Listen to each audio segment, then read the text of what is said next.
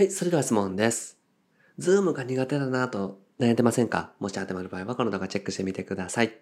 自分の心を解けるね。フリーランスウェブデザイナーの井手中弘樹です。今回のテーマは、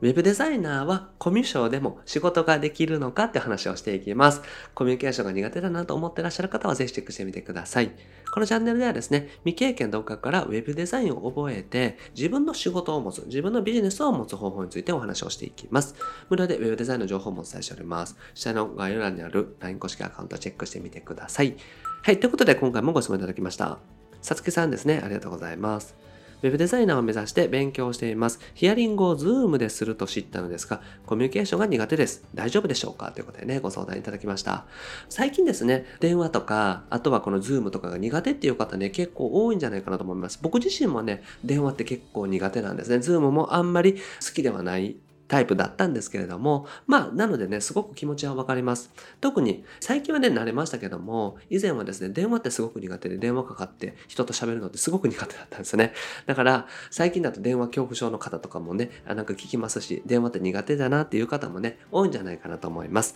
なので、今回はですね、ウェブデザイナーはコミュ障でも仕事ができるのかっていう話をね、していきます。はい。で、仕事の流れについては一応お話ししていきます。で、ヒアリングですね。まずヒアリングっていうのがあります。お客さんの要望を聞くのがですね、ヒアリングですね。なので、ホームページ制作とか、まあ、画像制作とか、何をするにしてもですね、お客さんの要望とか現状を聞く必要がありますので、やっぱりヒアリングっていうのは大事になってきます。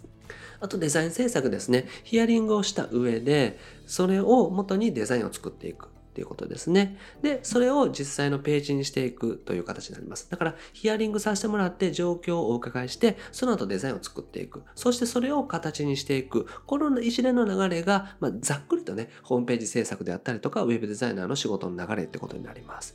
なので、ヒアリングっていうのは絶対必要になってくるってことですよね。まあもちろん、ズームとか電話とかでお話しするんじゃなくてですね、もうメールだけでやり取りしてしまうとか、LINE のやり取りで済ませてしまうとかっていうのももちろん可能にはなってきます。ただ、いずれにしてもお客さんの要望を聞くというヒアリングが大事っていうことですね。そこはね、覚えておいていただけたらと思います。はい。で、ヒアリングについてお話ししていきたいんですけども、何のために作るのかですよね。お客さんは何のためにそのホームページだったりとかっていうのを作っていくののかっていうのを聞いていきます。で、目的をね、聞くと、やっぱりですね、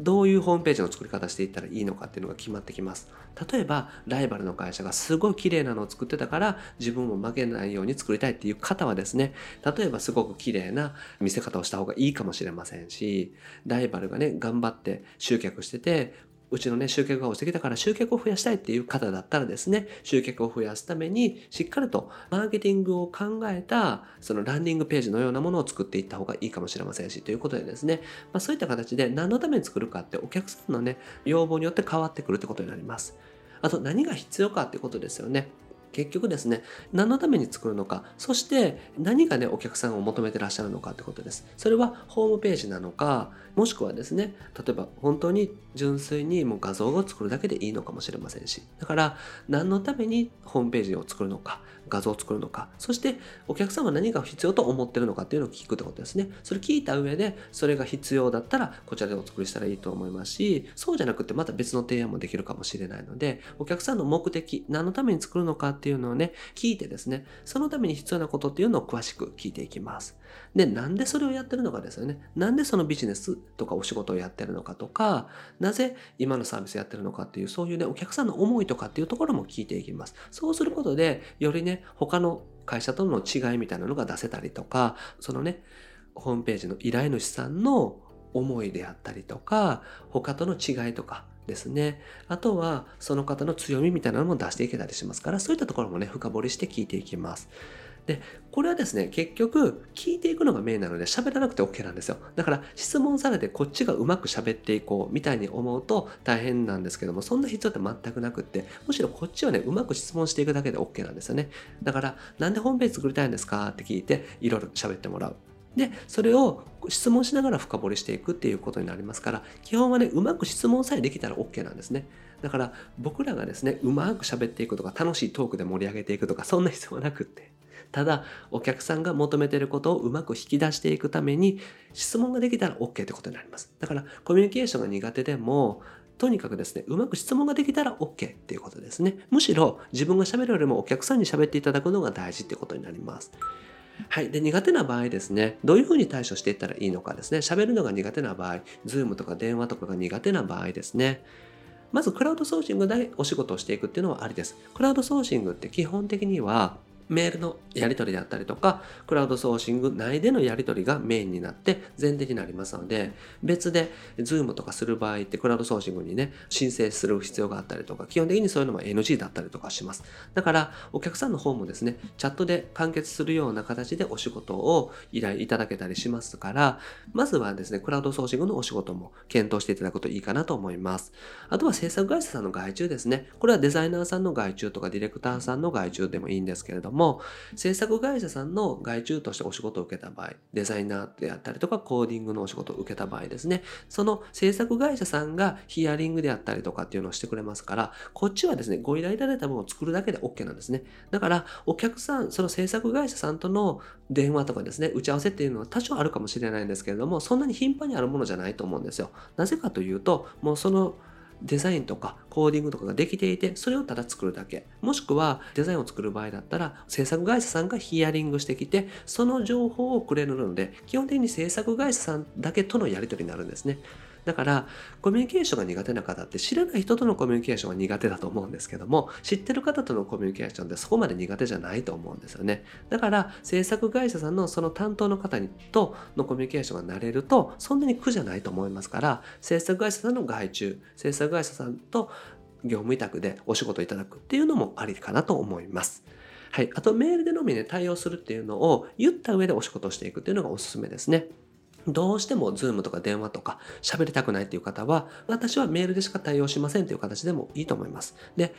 実はですね、これってお客さんにも言えることで、お客さんも電話とかズームでお話しするの苦手だなんていう人結構多いんですよ。特に最近多いんですね。だから、電話とかズームとかでうちはやりません。メールでのみ対応しますっていうのはですね、お客さんからするとメリットの場合もあるってことなんですよね。だから、同じようにですね、コミュニケーションが苦手な方同士はメールでやり取りする。そういうルールにするっていうふうにするのもありだと思いますし、お客さんにとってもその方が嬉しかったりとかするってことになります。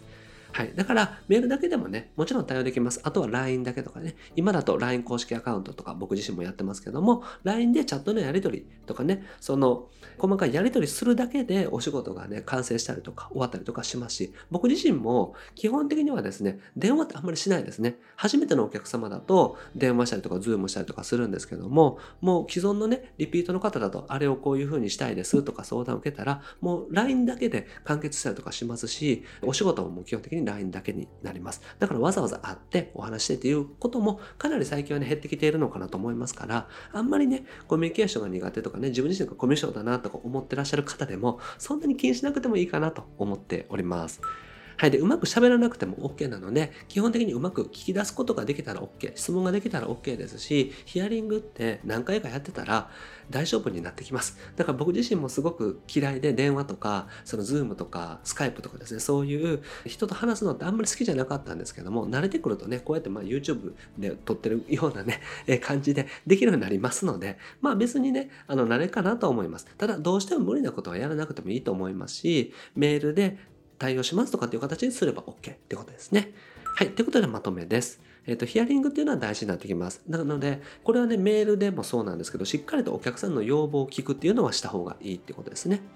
で、うまく聞くのが仕事なので、うまく喋れる必要はないってことになります。で、コミュ障の方って、その喋ろう喋ろうとするから苦手意識があると思うんですけど、そうじゃなくてうまく聞けたらいいと思うんですよ。だから、うんうんうんってね、聞くのが上手。傾聴できるとかって言ったりしますけど、耳を傾けるね、傾聴ができるっていうことがね、すごく大事だと思いますから、しっかりとね、合図を取って、あの、聞くことができたら十分だと思います。でメールだけでの仕事でも完結できますし、最初からね、そう言っていけばいいので、別に気にしなくても OK ってことですね。で、無理なことはしなくても大丈夫です。どうしても無理なことっていうのは無理してしなくてもいいです。せっかくね、ウェブデザイナーになってですね、フリーランスとか副業でやっていこうと思ってるのに、どうしても嫌なことをやらないといけないっていうと、今のね、仕事と変わらなくなると思うんですよ。だから、もちろんね、いきなり最初から無理と決めつけて、やらないっていうのはもったいない気がしますけれども、どうしてももうね、この電話で喋るるとかっていうか無理っていう方はメールでするとかっていう形で自分が無理のない形でできるようにしていったら OK ですし、自分の仕事なのでね、自分がやりたいようにしていったら OK っていうふうに僕自身はね、思っていますし、そういうふうにしています。はい。ということでね、今日はクラウドソーシングのお仕事をぜひチェックしてみてください。クラウドソーシングだと基本的にはチャットのやり取りでですね、わざわざ Zoom とかしない方が多いですし、まあ、 Zoom のやり取りをね、希望の場合は断ってしまったらいいと思います。なので、クラウドソーシングのね、お仕事ぜひチェックしてみてください。はい。ということで今回はですね、ウェブデザイナーはコミュニケーションが苦手でも仕事ができるのかっていう話をさせていただきました。うまくね、対応する方法をお話しましたので、ぜひ試してみてください。はい。で、僕はですね、日本全員フリーランス化という向こうのために日々活動をしております。ウェブデザインを覚えてですね、ウェブ制作であったりとか、ウェブデザイナーとして活動していくのもいいんですけれども、ウェブデザインの技術を使って自分がやりたかったことをやるとか、自分のお仕事を持つ、ビジネスを持つ、そういう方をね、増やしていきたいなと思っております。これまで300本以上の動画アップしておりますので、ぜひ過去の動画チェックしてみてください。それと今後もですね、毎日よろしいアップしていきますので、見逃さないためにもチャンネル登録お願いします。はい。それと質問も募集しております。今日お答えしたみたいな形でですね、えー、本当にどんな質問でもいいので、気軽にご質問ください。概要欄にリンク貼ってます。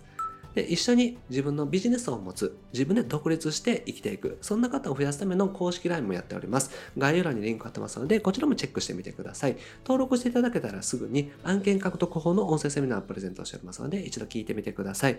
不定期ですけども、 Zoom 相談会も開催しておりますので、よかったらね、ご参加ください。あと、こちらもね、不定期ですけども、コンペも開催しておりますので、ぜひね、タイミングがあったらご参加ください。はい。ということで、今回は以上です。ありがとうございます。いただきました。